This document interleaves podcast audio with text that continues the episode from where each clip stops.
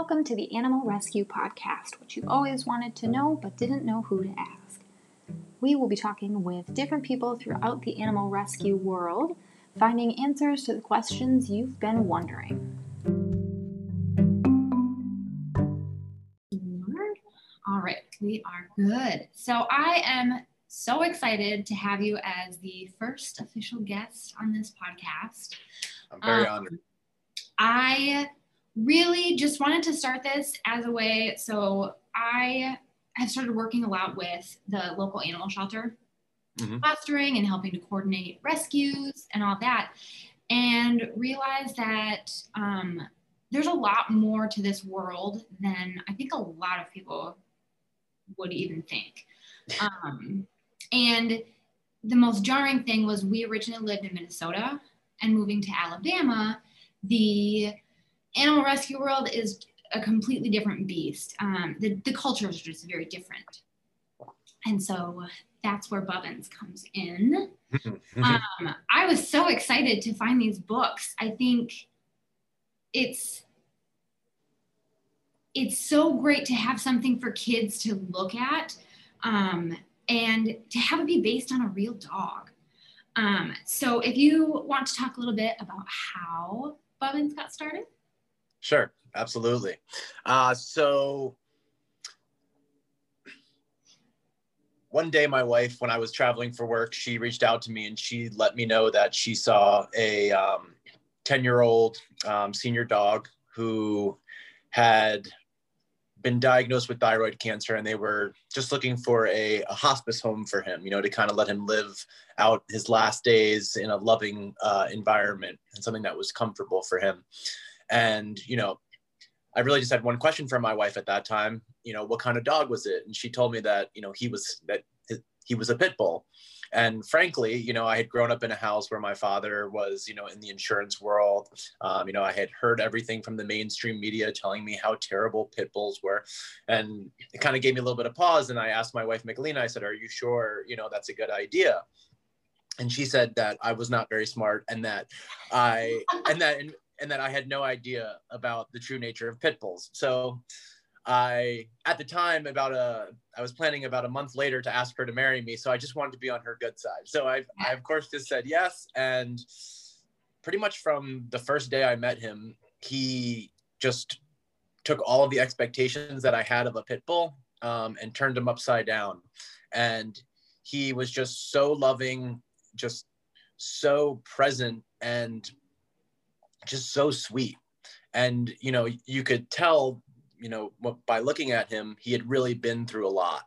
Um, and about six months into having him as part of our family, he had really just stole my heart. And he was laying on top of me one night and we were just watching television and I looked at him and I saw that, you know, his ears had been clipped off his teeth had been shaven down flat and he had scars all over his head, his neck, and his body. And I asked myself, you know, how could anybody ever do this to a living being? And I thought, you know, this is never going to stop because there is just there's just so much of it going on. And I had remembered back to when I got my master's degree in counterterrorism and homeland security that you know, for 95% of the classes, we were learning about how to kill the terrorists, how to cut off the supply chain, how to cut off the money, how to cut off, you know, them getting uh, weapons, right? But one professor came in from Georgetown and he said, listen, you know, the only thing that's ever been proven to stop terrorism long term is education. And in that moment, when I looked at Gibson and I said, you know, how is this ever going to stop? Boom, that's what popped into my head. It has to be education. And that's where our slogan comes in. We can spay, neuter, shelter, foster, and adopt, but until we educate, it won't stop. And I truly believe that, you know, all of those other things are absolutely 100% necessary. But at the same time, you know, it's just kind of like sticking your, it's kind of like sticking your fingers in a boat to try and, and plug the hole, you know?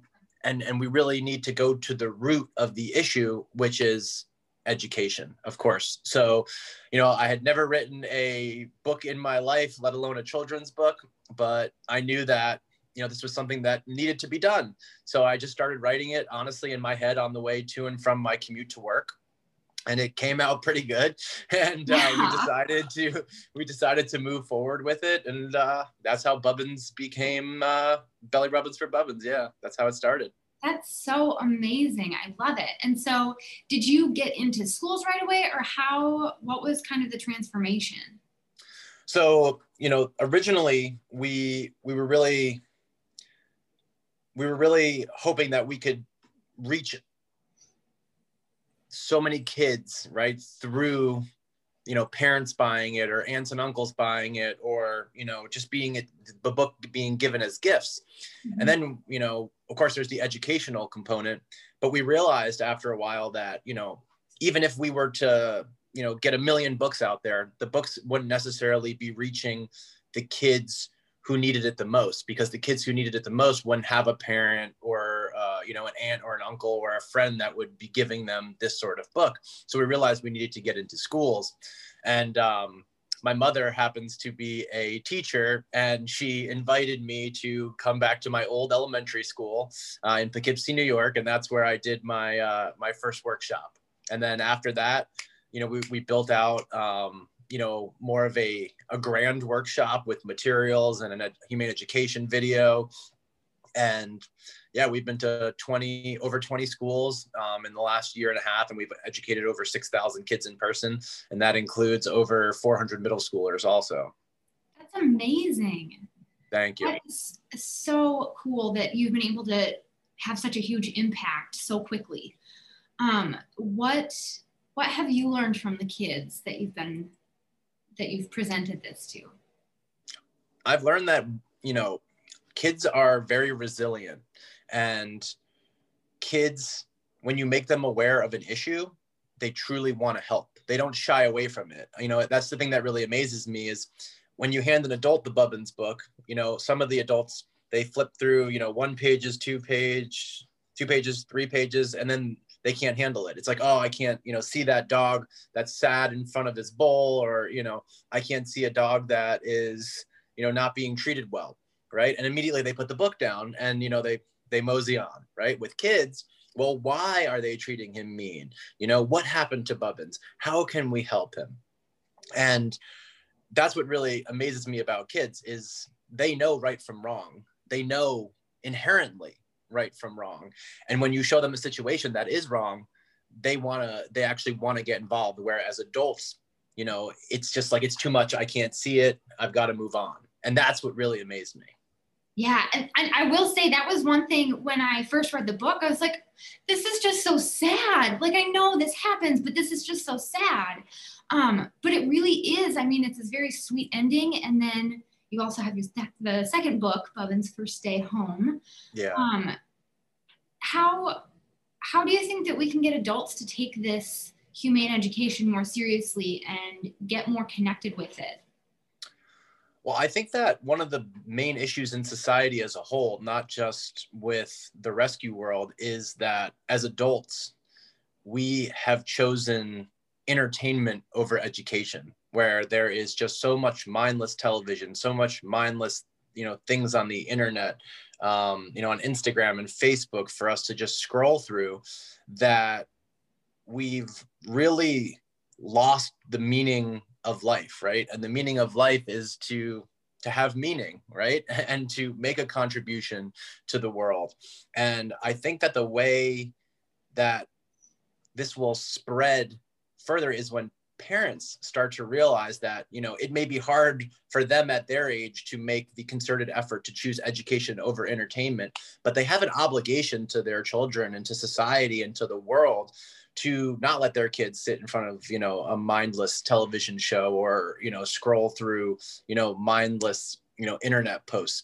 Uh, you know my wish is that parents would understand that by reading you know belly rubbins for bubbins they're actually educating their kids in an entertaining way and then allowing them to make a difference in the world moving forward. And it's incumbent upon parents to see that although maybe our parents also you know didn't understand it when we were young now they get it and they have to make the better choices for their children. Yeah. That's so good.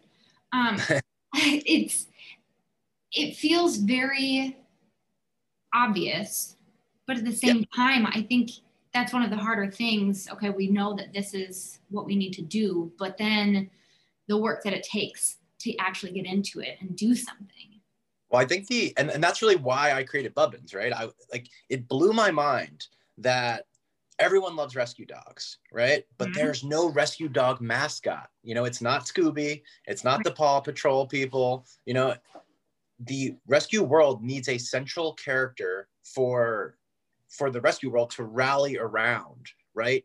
Mm-hmm. And the whole goal is to make Bubbins that central character where, you know, kids recognize Bubbins as a rescue dog. So when it's time for kids to you know, to go get a dog, when the parents say, you know, let's go to this breeder, let's go to this puppy store, they say, no, mom, no, dad, I want to go to the shelter and I want to get a Bubbins. And and and you know, but but kids, you need you need to put that into their mind in a in a fun and entertaining and emotionally captivating way instead of you know just showing them pictures of sad dogs in the shelter right right we want kids to get excited about rescue dogs not just feel bad for them yeah for sure. What about the parents who think, oh, I don't know, rescue dogs? You don't know where they've been, you don't know what their history is. What do you say to parents like that? Um, so I would say two things. I would say one, you know, make sure you're working with a reputable shelter and a reputable, um, you know, rescue because they always do you know they'll do a good job of, of vetting the dogs as best they can.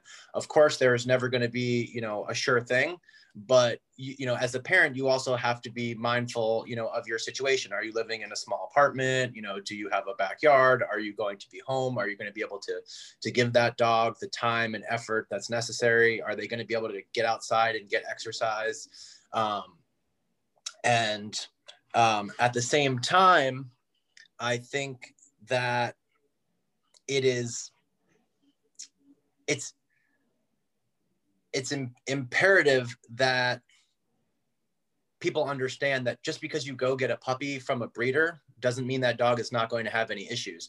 For example, I tell people, you know, if you go get a dog who's five or six years old at the shelter, you know, this dog may already be potty trained. This dog may already be socialized around other dogs. This dog may already be socialized around kids. This dog, you'll know if this dog is going to be able to go in a car or not, right? To right. be to be to travel. So as much as people say that rescue dogs are unknowns, I think they're um, a lot of times more known than just getting a puppy.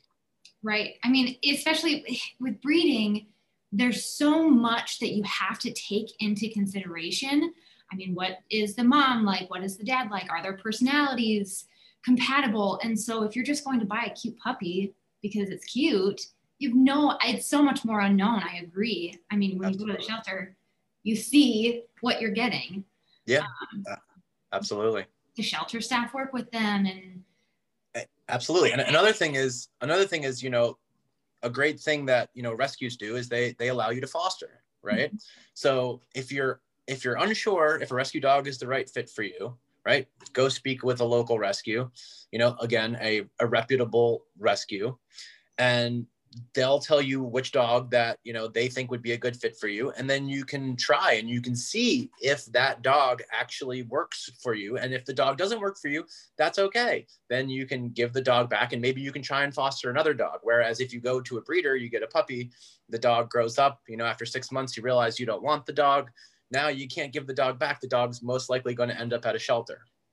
Yes, exactly. Um, no, and that is a really good option to foster and see, you know, maybe uh, this rescue needs one for just a couple of weeks or a couple of months. Yeah. Then you can yeah. see if actually having a dog, if you know your kids are going to help take care of them, or yeah. yeah. help take care of them, yep. or maybe a stuffed bubbins is just the ticket. there you go. There you go. You know, just try it, try it out and make sure, you know, it's a good fit. You don't want to jump into something where, you know, now you've you've committed to, you know, taking care of that living being for the rest of its life. And all of a sudden, six months later, you're like, you know, it's not compatible with my lifestyle. The this dog doesn't get along with my other dog. And, you know, it's it's, you know, threatening to my children right mm-hmm. you know that's not the situation you want to find yourself in so it is it is actually more of a known to go with a dog that you can foster that comes from a shel- from a shelter or a rescue that has already shown the proper behavior that would fit the lifestyle that you're looking to live. Yeah.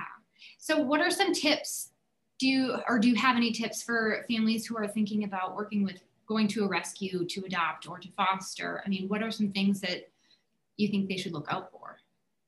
Well, I definitely think, you know, you want to look out for rescues that are not just that the harder the process is normally the more reputable the rescue is right? If a rescue is just willing to to drive by your house and you know just let the dog run out the door right into your house probably not a rescue that you want to work with. You know they should be coming they should be doing a home check. You know if you have kids you you know they they should be asking you all these questions up front to make sure you know if you do have kids to make sure the dog is the right fit. You know they want to know is your is your home a safe and secure space right? Do you have a place where this dog is going to be able to to you know exist with your family? So i think you know sometimes people get a little perturbed by how lengthy the adoption process can be but at the same time that's ensuring that not only is it a good fit for the rescue to give the dog to you but it's a good fit for you to to actually take the dog. Yes yeah. definitely. So absolutely. And i would say you know and if and if it doesn't work out with one rescue then then you know i've heard that several times actually. I live, now live in south carolina and i've heard it probably from, from three or four people um you know just in the area that we live because you know they they all see mac and he's he's an incredible dog and he's great with all dogs and all kids and they can't believe that he's a rescue dog right? Yeah. now he's you know we got him a year and a half ago and you know he's probably 10 or 11 years old right? So who knows what he he went through. I mean he was found you know wandering the streets. Um but yeah you know it's it's so important to give these to give these dogs a chance. Yeah. And mac is a pit bull type too right? He is something. We do not know. He's like a pit bull mixed with a dinosaur oh my and, and a uh, and he, he's probably got a little bit of like bulldog or mastiff in him um, yeah. but he is just i mean just to see the the growth that he's had you know when we when we we were going to um, the newark humane society and we were regularly volunteering there to go and walk the dogs and it just happened that a day or two before we went i had seen mac um, you know on instagram and my wife and I have a soft place in our heart for the you know the senior dogs because they often get overlooked and the odds of them getting homes are are slim to none. So you know we asked if we could walk him, um, and he didn't even have a name at that time. He had been in the shelter for I think about three or four months, and he hadn't even been named. Oh my god! Um, so they they brought him out and his back legs were pretty much shot and he was like so wobbly and when he would try to go to the bathroom he would just like fall over um, and to see the transformation that he's gone through. If anyone checks out our Instagram, you'll see him running down the street, you know, in his pajamas yeah. in the snow or running down, you know, a, a back wooded trail with, you know, kids around. And it's just, it is so amazing and rewarding to see how far, you know, a dog that was found homeless on the streets of Newark with fleas and mange has come, you know? For sure. What would you say to people who are like, ooh, pits, I don't know, or if you don't know their breed, how do you really know? Yeah. Well, I think that, you know, what is breed, right? Breed is just like color okay for for for people you know you can you cannot judge a person by their color you cannot judge a dog by by their breed i mean you know you can say okay that you know a pit bull is a big dog it is a powerful dog you know um, i want to be cautious and that's perfectly fine you know again you have to make sure that it's a the right situation for your family. And that comes with doing you know your personal personal due diligence right? And and preparing your home. And that also comes with again finding a reputable rescue finding a reputable shelter who has already temperament tested that dog has already you know brought that dog around other dogs and children and people and made sure that this dog can handle the environment that you know you have. So i would say no matter whether it's a chihuahua a lab or a pit bull you know you have to do your due diligence and you have to make sure that the the group or individuals that you're you know receiving the dog from are are vetting the dog ahead of time also. So you know i don't think it really matters if you know whether it's a pit bull or rottweiler or a german shepherd or a or a, a shih tzu you know it doesn't it doesn't really matter in my opinion yeah. you know Oh, I definitely agree. We have a little pocket pit that we rescued from the shelter, and she is she's a bundle of energy. She's so much fun, but has none of those characteristics that people would want you to think that pits have. Like, yeah, she just is a lover. Um, I mean, you can do whatever you want, play with her any way that you yep. want, and I, it's it's just so funny to me to see how how nervous people can be around this dog just based on yeah. what they've heard. Well, it's, it's again, and what does that come back to? That comes back to education, right? Yes. It comes back to education, and you know, when we go into the schools and and uh, you know we teach kids about rescue dogs and animal shelters. We also teach them safety tips right? We also teach them you know the three yeses before you can pet a dog. You know you got to ask your parent or guardian you got to ask the dog's owner and then you got to let the dog sniff you to make sure that the dog is interested in, in hanging out with you. You know we teach the kids about the fact that if you see a stray dog you know you should not go and approach that dog and try and, and, and get that dog yourself. You know you always want to go to an adult. Don't put yourself in danger. Safety first. So you know it, re- rescue education is is not just about you know you know what are rescue dogs and what are animal shelters it's also about the responsibility of, of teaching people to to appropriately interact with their pets right because that's how a lot of pets end up in shelters is that they don't do the three s's whether you're an adult or you're a kid and then someone ends up getting bit or right. you know or something you know terrible happens and the dog has to be removed from the home mm-hmm. so you know education is is paramount not just for you know saving the dogs that are in the shelters now but also ensuring that less dogs enter the shelters right yeah that's so good i mean as much as i've looked into bubbins and read the books like yes that is huge the the what happens after you bring the dog home yeah. making sure that that the education plays into that mm-hmm. Absolutely. Oh, good. So, where can people find out more about Bubbins?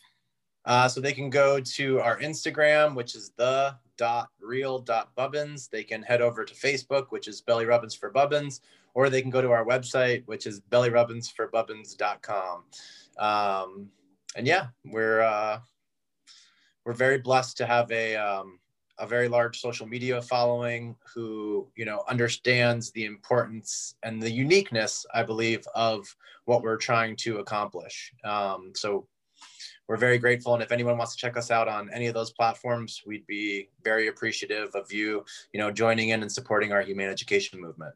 Yes that's awesome. And then have you guys been doing a lot of humane education with zoom school yeah, so actually, um, we've done a few um, virtual humane education workshops. I've actually got one tomorrow with a school in uh, in North Carolina, and that's been pretty cool. Is that you know we were doing them really locally in New York um, and New Jersey because that's where we were living at the time. We were living about 20 minutes outside of New York City in northern New Jersey.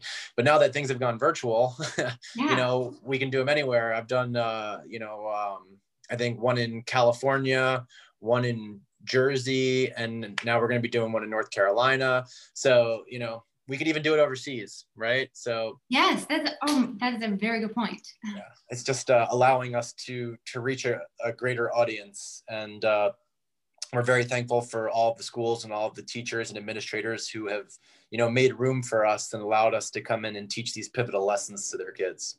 Yes. Oh, this is so great. Thank you so much, Jason. I appreciate Absolutely. your time